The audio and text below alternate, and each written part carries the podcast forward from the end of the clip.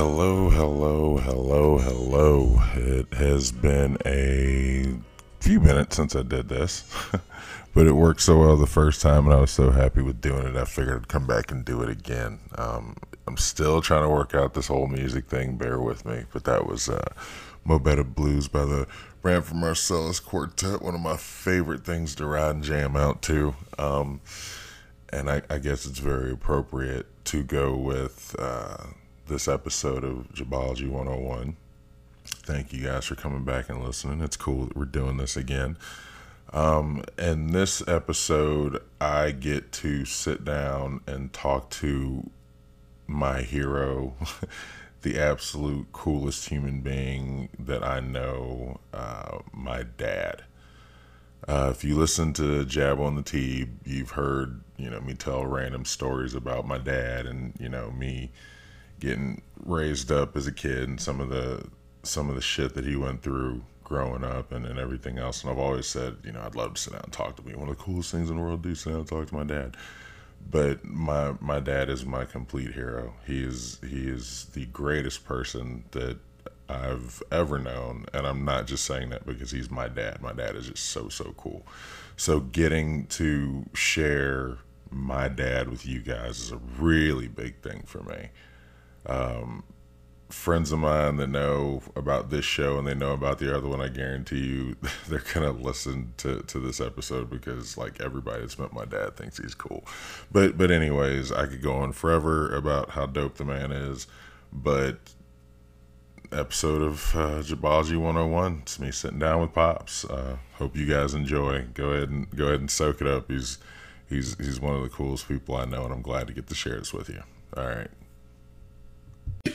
but thank you for doing this. My pleasure. I know it's you don't. I know it's probably better that you don't, but you don't listen to Jab on the Teeb, do you? I mean, you know that it exists. You know that I've been doing it for a while. You've met the guy that I do it with, but yeah, you've never. It's probably better that you don't listen to that show.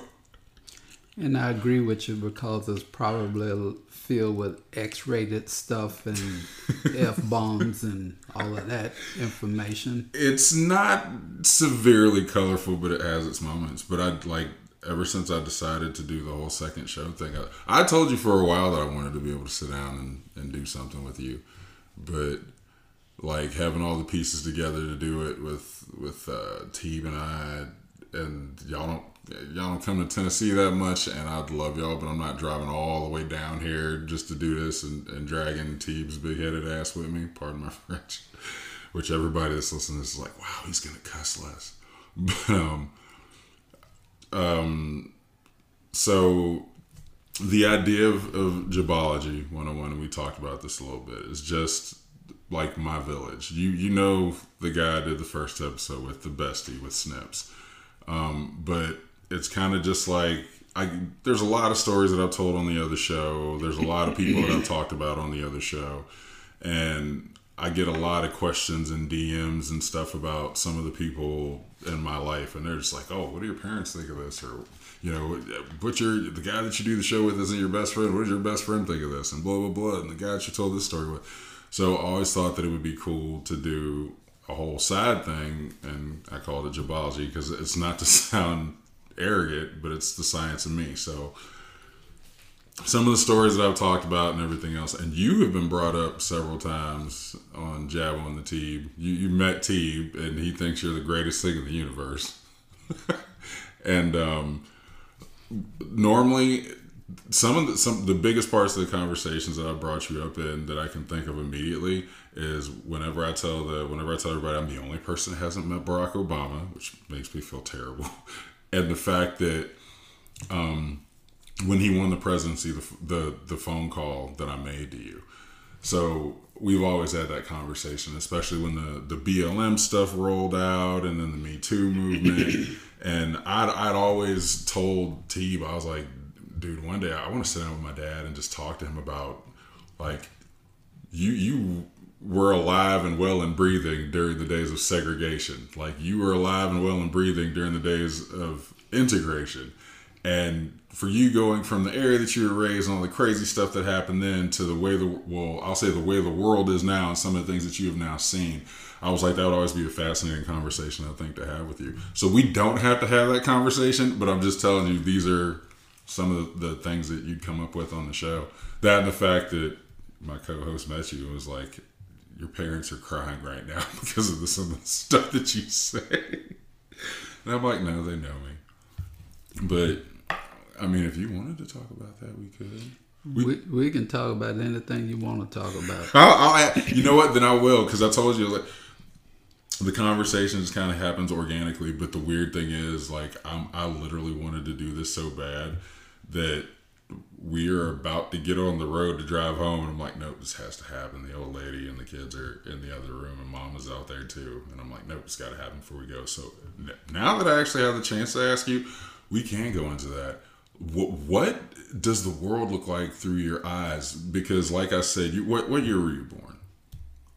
1952. 52. So we're talking and I tell I say this on my show and maybe kind of whatever off color. It's like you were black before being black was cool. Like you, you you were black when being black was not the greatest thing in the universe to be. My opinion ain't really changed that much, but 52. So, and I used to always tell people, I'm like, dude, my dad used to tell me this story about the day that uh, integration happened in South Florida and what that was like. And I was like, dude, that is so crazy to me. But what what what does the world look like to, to you? How, how does this? We've gone through a lot of crap. You have been around for a significant amount of historical events and changes and stuff. So, like, what? Yeah. Well, we've we've made a lot of progress, but at times it feels like for the one step forward that you take there's two steps backwards. And when you're talking uh, to people about your life experiences and everything, uh, they have a tendency, uh, many of them, to say, no, that, that could not have happened. And what I found was that there was a lack of humanity and a lack of humility, you know, which has a tendency to weigh on you, you know, quite a bit and depending upon how you um, lay out the storyline today, you know, I'm able to share, you know, some things that happened to me personally as a, a little boy and then a teenager and then a, a grown man uh, in West Palm Beach, Florida, and even, you know, with my career in the military. So uh, it was uh, it was a journey. It wasn't all bad but it uh, mostly left a lot to be desired. I, I can only imagine. And the reason why I say is like, I don't, and I know I'm not that much different than everybody, but I tell people, I joke all the time. I'm like, dude, I would have got killed like day one of slavery. like the day they was like, hey, nigger, I'd be like, whoa, hold up. It would have been over for me.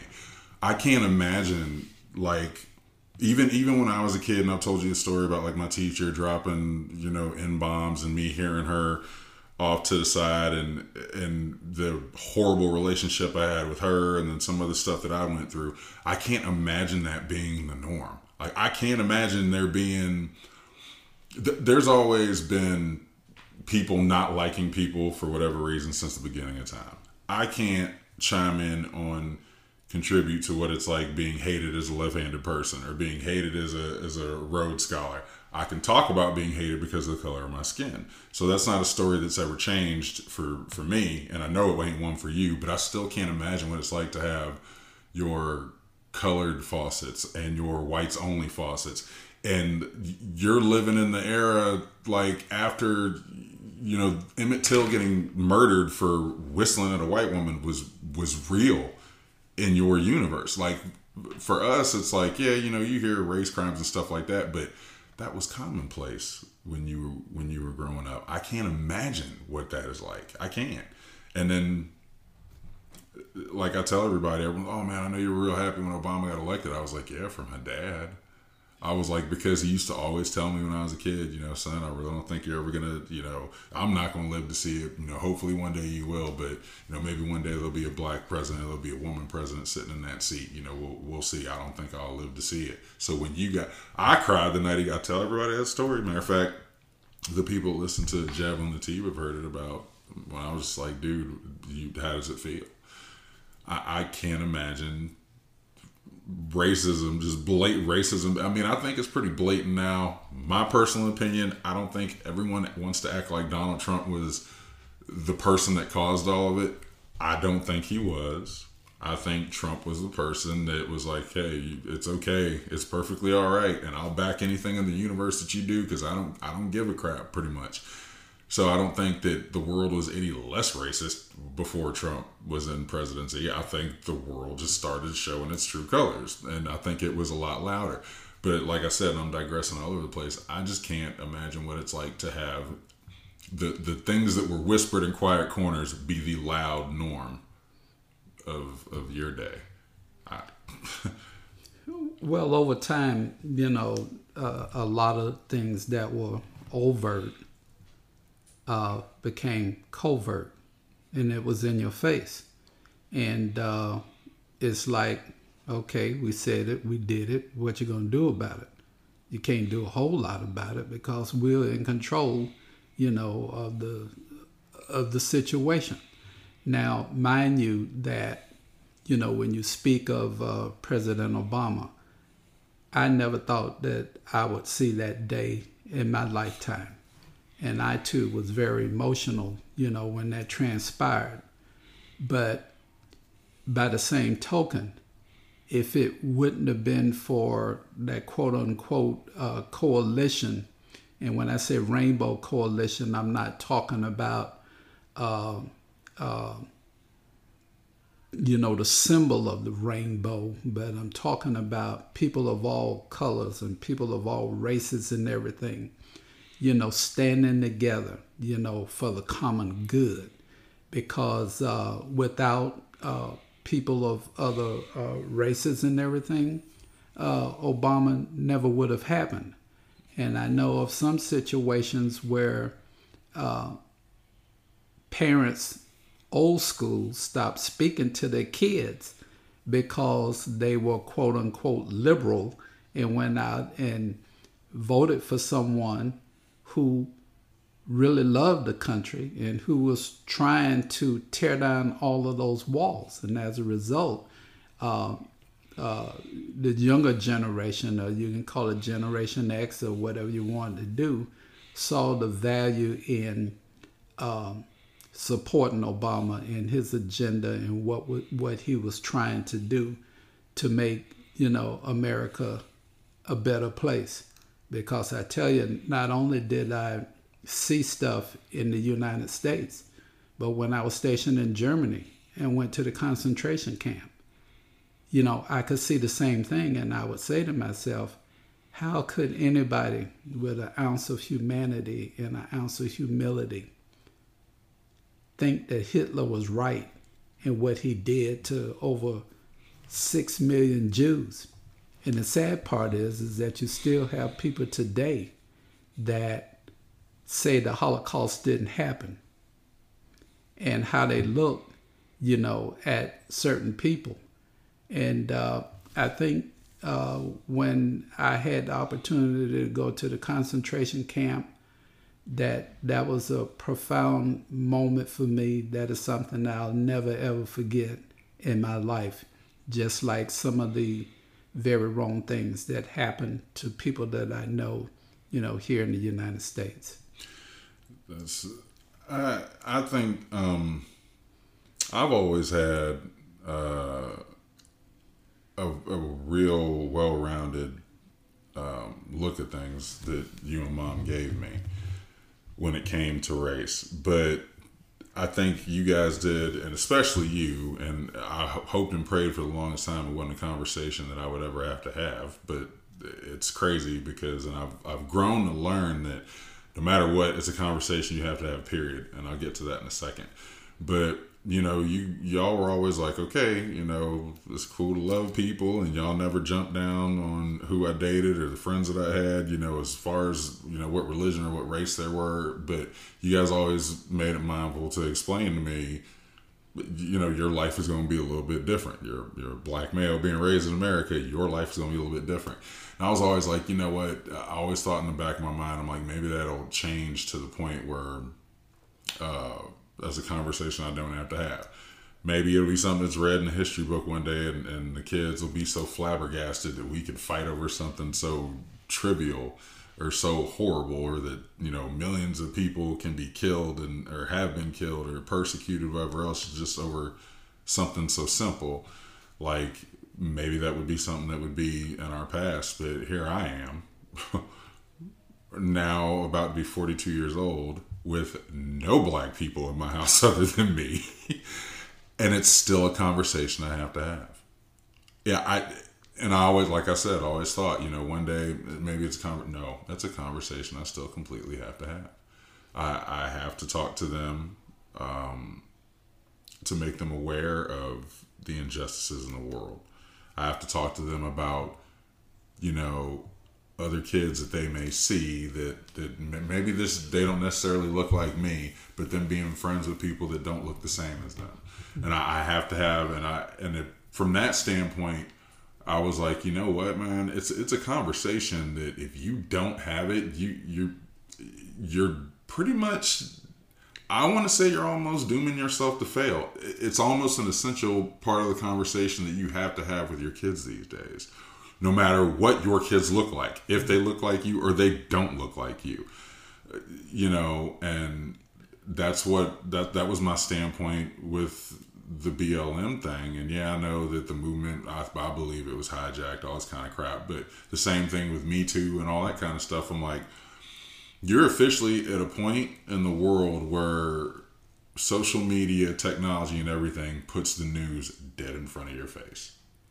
You got you know, every restaurant you sit in, if there's a toddler in there, they playing with somebody's phone or they have their own tablet. We are pumping technology dead in front of these kids' faces. So they, at, at any age, have the ability to access all of this, all the things that are going on in the world.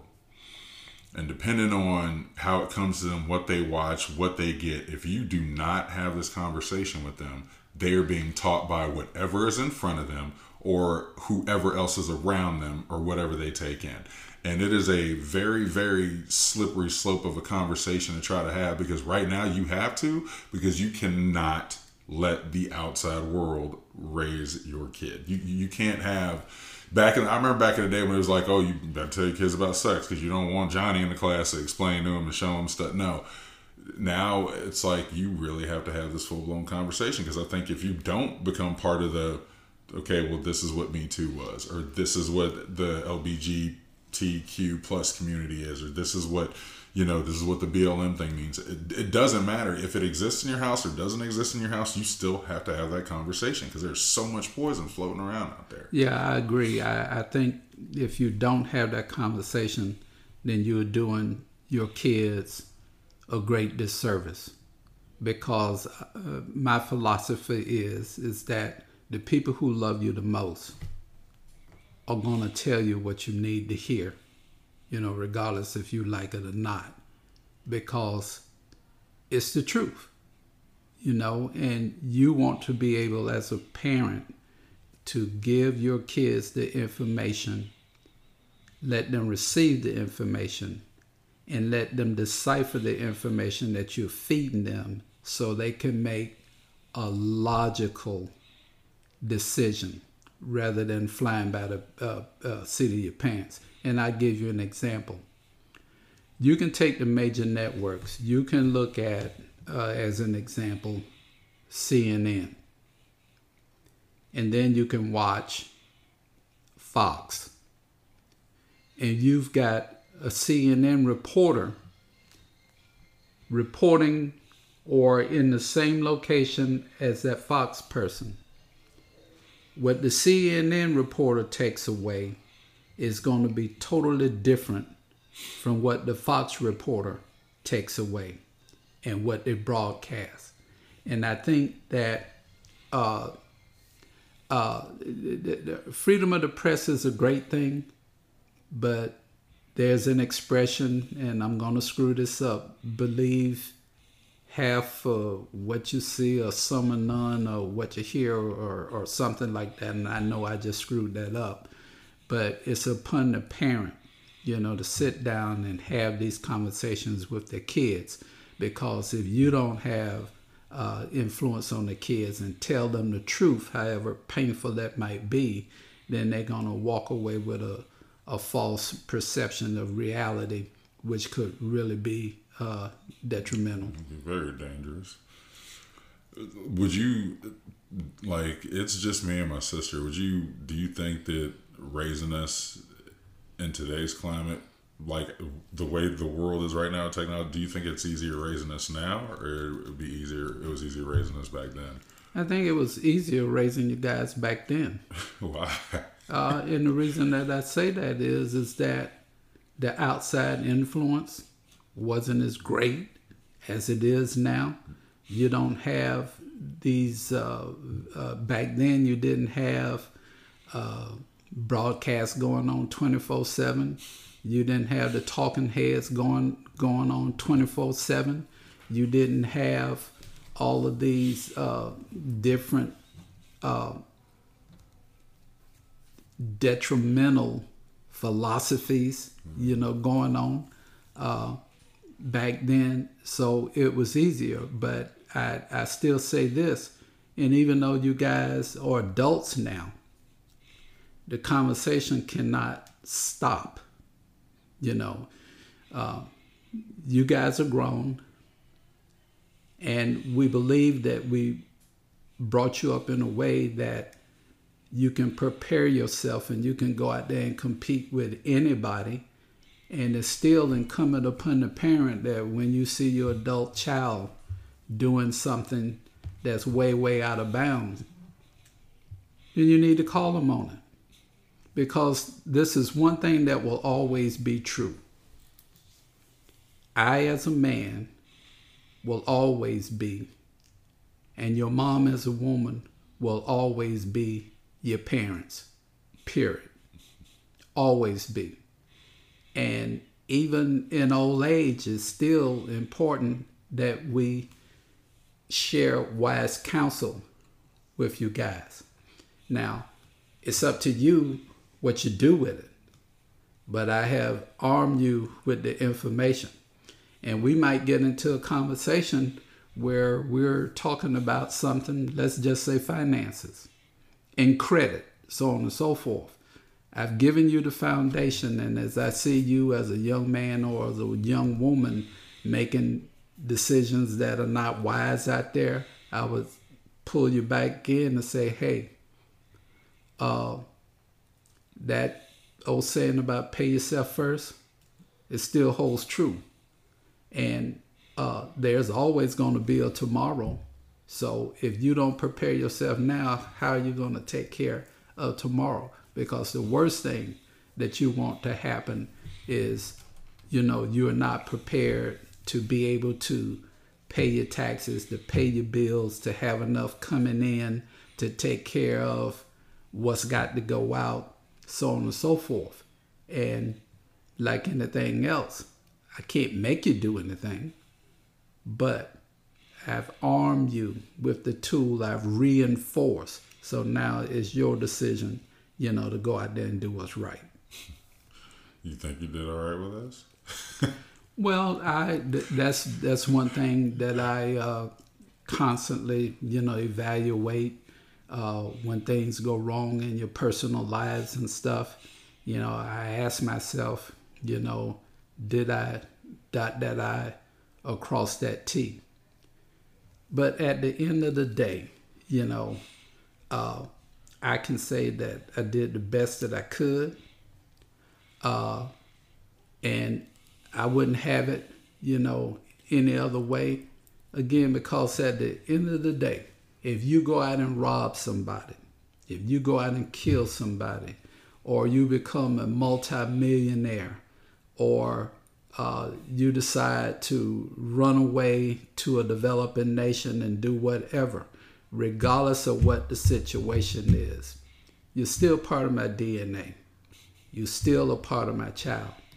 Uh, not part of my child, but you're still my child. And I don't understand, and it angers me greatly how some parents, if their kid get in trouble, that uh, let's just say, for instance, you know, you go to prison. I have a lot of associates will take the approach, well, I didn't teach him to be a criminal. No, most people don't. But it's a decision that that child made with the help of the influence of society. But how could you not go to that prison wall and visit your kid? But I have a lot of friends who say he made his bed, let him lie in it. I am not going to see him. Can you imagine being sentenced to 20 years and I never show my face up at that prison? Heck no. Yeah, and and you know I don't I don't support what you did, but the fact that you are uh, prisoner number zero zero five five five three two one doesn't change the fact that when you look in the DNA code, you will see Tom Moore written all over it. Doesn't change the fact. I'm glad I ain't. I'm glad I didn't put you through that. I put you through some crap, but I'm glad I didn't put you. I'm glad I didn't have you coming to nobody's prison to come see me. And and were there times where I really wanted to body slam you? Absolutely. You know, um, if you're gonna be a man, you got to be a man. You know, you can't sit around being, you know, all wishy washy and, and that kind of stuff. You know, and, and and when you're talking to people, you talk to them in a way that's respectful, because the message that you are trying to send is the message that you want the person to receive. So if I'm jumping up and down doing backflips, acting like a fool, I've immediately turned you off and you're not hearing what I'm saying. So that message that I'm trying to communicate is not going through. Mm-hmm. Yeah, that's one of the wonderful things I've had to learn. I've had some well throughout life period, especially for the show. There's a lot of crap I had to learn, but yeah, that's that's definitely one that I had to put across too. Because I talked to people for a living for 22 years. Well, And and one other thing I would say as as we you know there there are a lot of things that need fixing in America. oh, go ahead. But I've had the opportunity to travel most places that you only read about or you look at in the National Geographic's magazine and see all of these wonderful things. That has been a very cool thing. Yeah. So, uh, uh, America, there are a lot of things that are wrong here, but I would just tell you that based upon my travel experiences and places where I've stayed and things that I've read, I still think that America is the best place, you know, that I could ever be. Um, and that's just the way it is from my perspective. So I've examined that and I've seen it. And I think one of the lowest points, well, I'll just lay out some low points. Living in Korea didn't open my eyes because I had already seen the same kind of stuff that back then went on in Korea. I had that experience growing up here. When I was in Korea, you had a high class and then you had a low class. There was no middle class. And while a lot of the people in Seoul was running around driving their brand new Daewoo's or, Mercedes Benz and stuff like that, I've seen a point where people were daggum near destitute. When the Olympics came, NBC News got in trouble because they went down into some of the cities, even outside of Seoul, and the Korean government got very upset and told them, "You can't show this," because they they showed destitute people, so on and so forth. So everybody want to put on, you know, uh, this big front. When I lived in Germany, you know, here I am. Uh, the commander in chief or the military establishment said, okay, you're going to Germany and you're going to spend X amount of years here. But yet and still, when I got there, the housing was unfair. Now here we are there to protect and preserve uh, the way of life in Germany, but you had, uh, and not all of them, but this particular instance, uh, a house was available, and then I went to review and inspect the house, and that guy saw my skin color, and he said, "I'm not renting to you." and we had a conversation, and he told me, "Well, I don't care what you think." I don't want you here.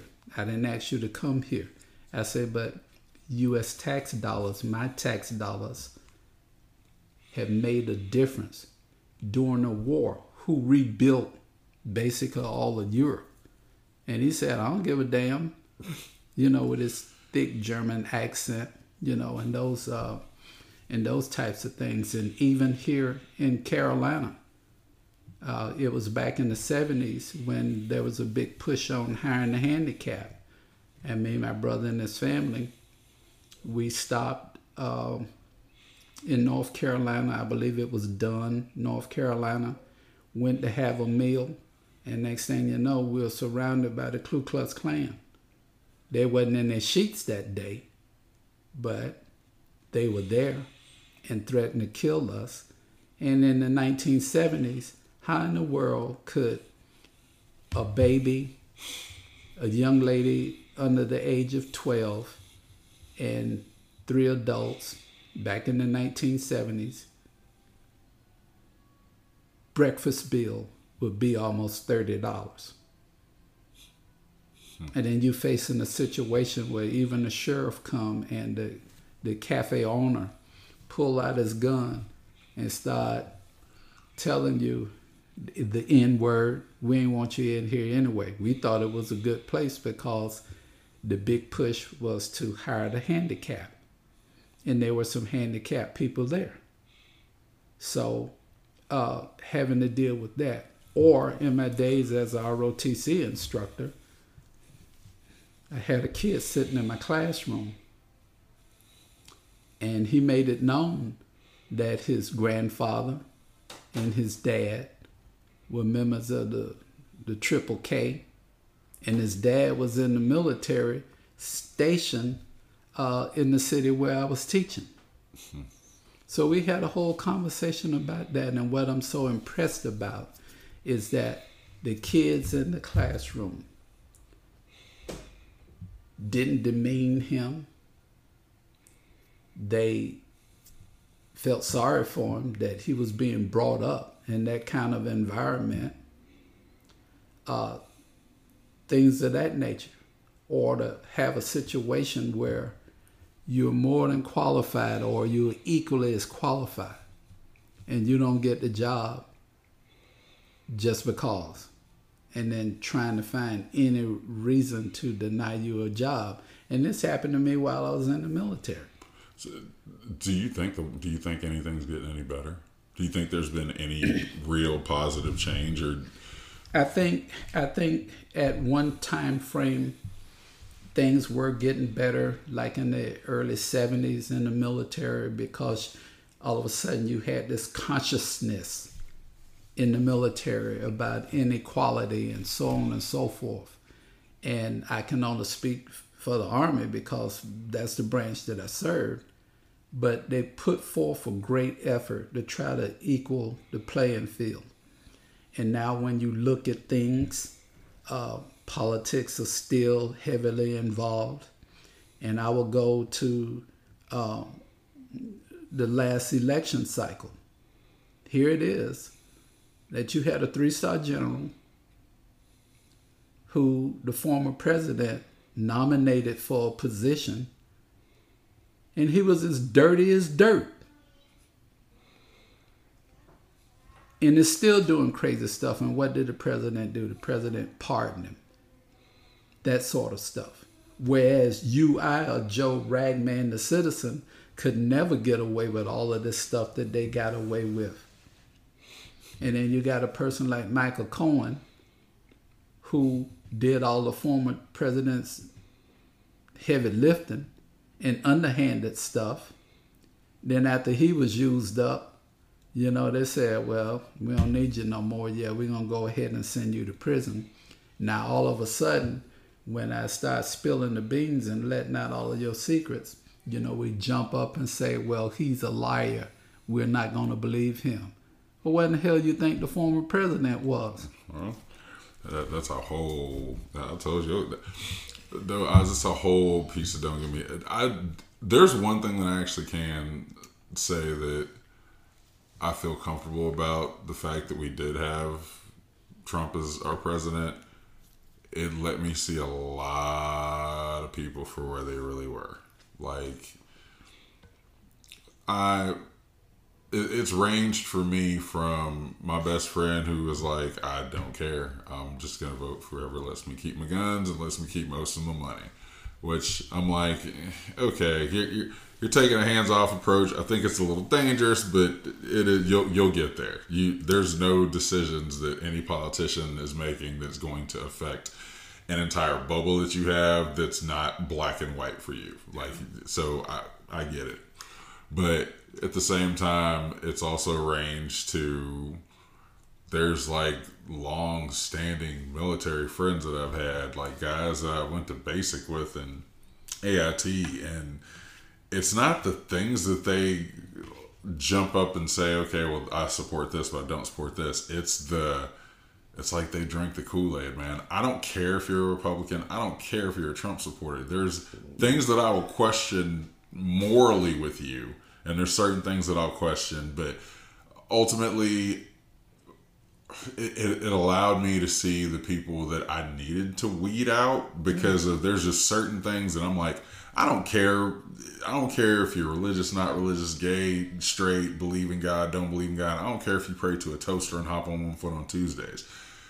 As long as you're not pushing a dangerous and damaging agenda yeah. and everything else. But the thing was, it let me see a lot of my friends that even if they weren't like, oh, well, you know, these are the policies of his that I do like, and that's why I'm a supporter. I had some hardcore, well, Biden never does this, and Bernie never does this, and I hate these people, and blah, blah, blah, and cancel culture, and they're trying to do this, and drink the Kool Aid because of the masks. I'm like, okay. I, I don't want to I don't want to X you off the friend list, but I really can't have everything that you're saying in front of me. And, and, I think that's why it's vitally important, even with these friends or associates, that the conversation takes place now. Uh, and I think character does count. And I think that you have to have a set, well, a set of morals and a set of values, you know, are absolutely important. And, and understand me, you know, I'm not, uh, everybody has done some things that that they're not particularly fond of, and a lot of them would say, uh, if I could take that out of my closet, I will.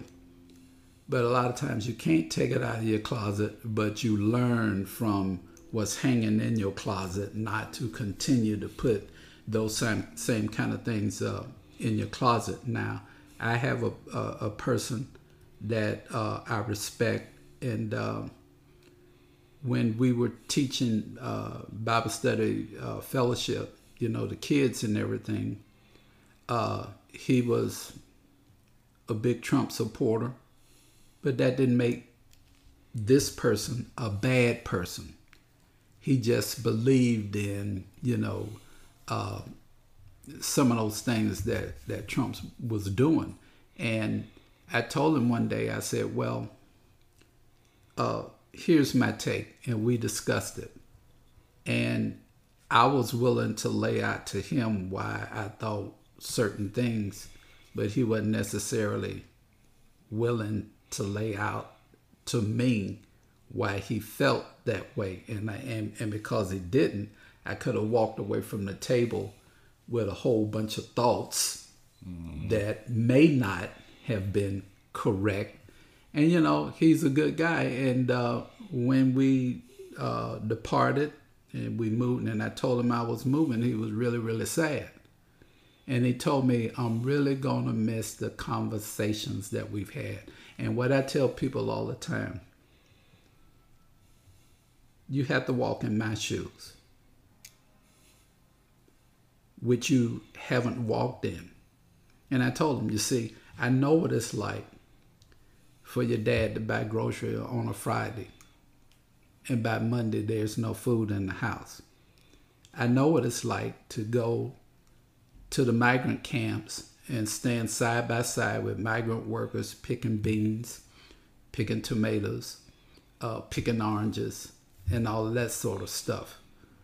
You know, picking a hamper of beans this tall, and I know you can't see it, but that's about what, three feet? About three feet. About three feet. feet, full of beans. And what they did was gave you 40 cents per hamper. And I know what it's like for migrant workers to to live and work on these big co-ops and they cheat them give them dilapidated housing they own the little local store which equates to like a 7-eleven where the prices are triple and the people are being cheated and and what and when i was in the classroom i always told my kids look your parents may not have had the opportunity to go to school and that's why it's important to get education so when you see these television commercials, oh, come on down. We've got this car, we got that car, so on and so forth. Good credit, bad credit, no credit. You know, we'll get you in one. But you're paying some ridiculous amount in interest. But you don't know how to figure the interest. Your parents don't. So you're in school to tell them, hey, mom, hey, dad, that's a bad deal. Because he's charging you this in interest. But all you're doing is got your eyes on that beautiful car and not thinking about the other responsibilities, you know, that you have. But uh, that person that I was talking about, you know, we still communicate today. And I, I hope that he will take off the blinders and see, you know, some of the, you know, what has gone on in the last four years. And, uh, but, you know, but like I say, I think America is still the greatest country in the world from all of these countries that I have visited and, and, and things of that nature. And, uh, but, you know, we're making progress. I don't lose hope because when you lose hope, then what else do you have? Yeah, that's true. Yeah. I, I, I, I like to you know, my whole thing now, and I've changed to this on my Twitter account and everything else is there's a guy that I follow and they were both Kevin Smith fans and him and his boys they got a, a good little podcast crew and they got a run. And like they'd always jump up and post well one guy in particular he'd always jump up and make positive posts. And it really caught on with me. And I was like man why is it so hard to be nice to people? Like why is it so hard to say something nice to people? Because um, you remember the horrible. You know, you, you, I've I've seen situations where somebody will get up and that first bad thing that happens dictates their entire day. Yeah. And you allow that to be the sinking thing. And I've always said there's enough crap going on in this world, dude. Like COVID kept people inside, and then you had conspiracy theories, and then people wanted to go to war over the Trump thing. And I mean, we got people storming into the Capitol building, like you know, there's cops killing anybody and everybody, black men, black women, like the meat. There's so much crap going on that there's enough negative. It's like, why is it so bad to be positive? Like, mm. so I made it a point to try to, you know, get up and, you know, motivate people. Like, okay, we got work to do. You know, the world sucks. The world's going to continue to suck. It's like either you can suck with it or you cannot suck. It's like I promise you, tomorrow is going to be hard. The day after is going to be hard. There's going to be a hard day in there somewhere. It's like, so what's the point of giving up? You know, yeah. work as hard as you do. So when you hit an easy day, you're coasting, and when you hit a hard day, it's not killing you because you're prepared for it. Like you know, do good things, be be good people. Um, and I think some of that is because, like, I, and I tell you all the time, you guys surrounded us with a pretty solid village. You all completely surrounded us with a pretty solid village, and um, I, I, I do take the same faith that you do. I hope that the world does get better. Um, I hope that there's enough, because I like to say that the, the people that put Clinton in office and the people that put Obama in office not once but twice, they're still breathing. Mm-hmm. so maybe there is enough influence there, and I'm not going to say, oh, that putting a Democratic president or putting an independent president or putting a Republican, I'm not going to say like to just put a good person in in the seat, and I don't care what side of the room you sit exactly. on, um, exactly. as long as there there is a good representation from good people right. Of who they would like to do the job. The right. reason why this last election kind of threw me sideways is because, and I will say this, and I'll tell y'all right now, if you want to stop listening to me, I really don't give a shit. But I do not believe that there was any voter fraud. I don't believe in any of that. I don't believe in the investigation. I don't understand how, and this is just a sidebar, I really don't understand how you're going to spend all this time, money, and dedication into doing investigation over counting ballots, but you won't green light an investigation into people on our own soil terror in a terrorist manner attacking a government building. You will not greenlight an investigation into that but we can for several months now have to listen to articles and books and reports and everything else on voter fraud. You don't believe that somebody breaking into your house is more important than somebody taking a piece of mail out of your mailbox. Yeah. That does not make rational sense to me. Yeah, but yeah. I, I do hope that the the the people that our country was divided on this last election, and that is the part that worries me. Yeah. It's not the fact that you voted Republican. Right. I could care less. Yeah. But it's the fact that, in spite of, at some point in time, if, if you keep if stuff keeps popping up in the Kool Aid, you got no choice but to believe the Kool Aid might be bad. Even then, the fact that our country was divided on that, yeah. that is the part that that kind of freaks me out. So I'm hoping that, like I said, I don't care which side it's on, but that enough good people that have hope and believe in a a America, a, a good united America, the way that I don't think it was ever fully envisioned yeah. this way, but that it's supposed to be. Oh, those are the people that vote on who run. Yeah, and I and, and, I've always uh, told people whether they're uh, teenagers or young adults or even those who are senior to me, I don't care who you vote for, as long as you vote. Oh yeah, and as long as you are an informed uh, voter especially when we're voting for local politicians and we're voting uh, for members of Congress, especially the Senate. House of Representatives, eh, but that Senate, because nothing can move forward unless the Senate, you know, pr- uh, approves it. And uh, and I don't know how much time we got left, but yeah, we're, we're when, when, when you when you when you talk about uh, all of that craziness, you know, concerning the Capitol and how certain members just want to minimize that stuff. And the people who are sworn to uh, protect that capital, so on and so forth, you dismiss what they did for for for whatever reason, and you didn't care that several of those officers lost their life either by self infliction or whatever. So you don't care about them. So you don't care about uh, Sandy Hook. And you don't care about all of these other mass shootings and stuff. But uh, a couple of weeks ago, I was in Oklahoma City. My wife and I, along with some uh, another couple, took a train ride to Oklahoma City and we had the opportunity to go to this federal building where Timothy McVeigh, for whatever reason, caused all of that destruction. And it was heartbreaking, you know, to see. And all of those little kids who was in that daycare downstairs. Now, you can be cold hearted and say that's okay. You can be cold hearted and say that what happened to the Capitol was okay.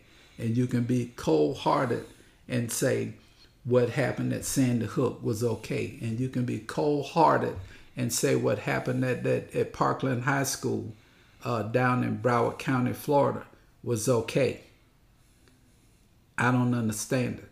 And as long as we've got people with that mentality, the the fight and the struggle is going to be uh, very difficult and everything. And and and we need to just stop, you know, just playing politics, but do the will of the people and quit padding yourself.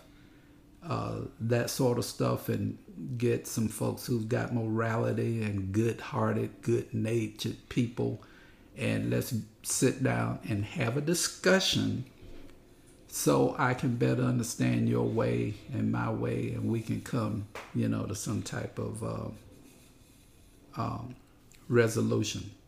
Because you're not always going to get everything that you want, but like I said, I, I think America is the greatest country that I've ever uh, lived in. Uh, through hard work and education being the basis and good moral principles instilled in me by my parents, it's made a difference because you absolutely don't have to be a product of your environment. You don't. Because sometimes there has to be a paradigm shift where you have to stand back and say, you know what? I'm not going to allow that, you know, to happen to me. And again, one last thought. I always thought it was important when I was in the classroom. Oftentimes, when teachers go in the classroom, they want the students to write a paper about who they are or what their childhood was like, so on and so forth. And I always thought it so unfair for the teacher to ask the student to share this stuff and the teacher not being willing to share their life story. Because in my case, all the kids could do was sit out there and look and see I was driving a nice car, or I had on nice clothes, or I lived in a nice house. But never the fact that during my childhood, you know, came from a broken home, went out there, picked beans and tomatoes and uh, citrus fruit right next to the migrant workers, you know, worked hard. When I went to college, didn't really have enough money to get there and to get back home. Caught a Greyhound bus from Austin, Texas to Florida. Uh, the bus ticket was 50 something dollars. I borrowed $60. And from Texas to Florida, I only had $2 to eat off of. As a matter of fact, a dollar and 75 cents because I had to have a quarter in my pocket to make a phone call to let my folks know that I was at home. So that's why, you know, talking to your kids and sharing with those that you have influence over what it was like, you know, for to make it. So if I was able to quote unquote make it, then they should be able to. We have to do this again. Oh, for sure. We we completely sure. like. I hate the fact that we ran out of time, and I completely wish that we didn't have to jump on the road because I, I completely want to keep this going. But no, I really I'm not planning. I want to have you back to do this with me again. Would you? yeah, I would. Uh, If we didn't even sit down and talk about you. is it able to be done over the telephone? Yeah, we can work it out. Okay. We'll, we'll completely work it out. But thank you, Okay, well, thank you. thank you for the for the opportunity. Any- thank you for inviting me. Yo, we'll have to do this again. Uh, thank you guys again. Take care of yourselves. Take care of each other. All right. We're out. All right.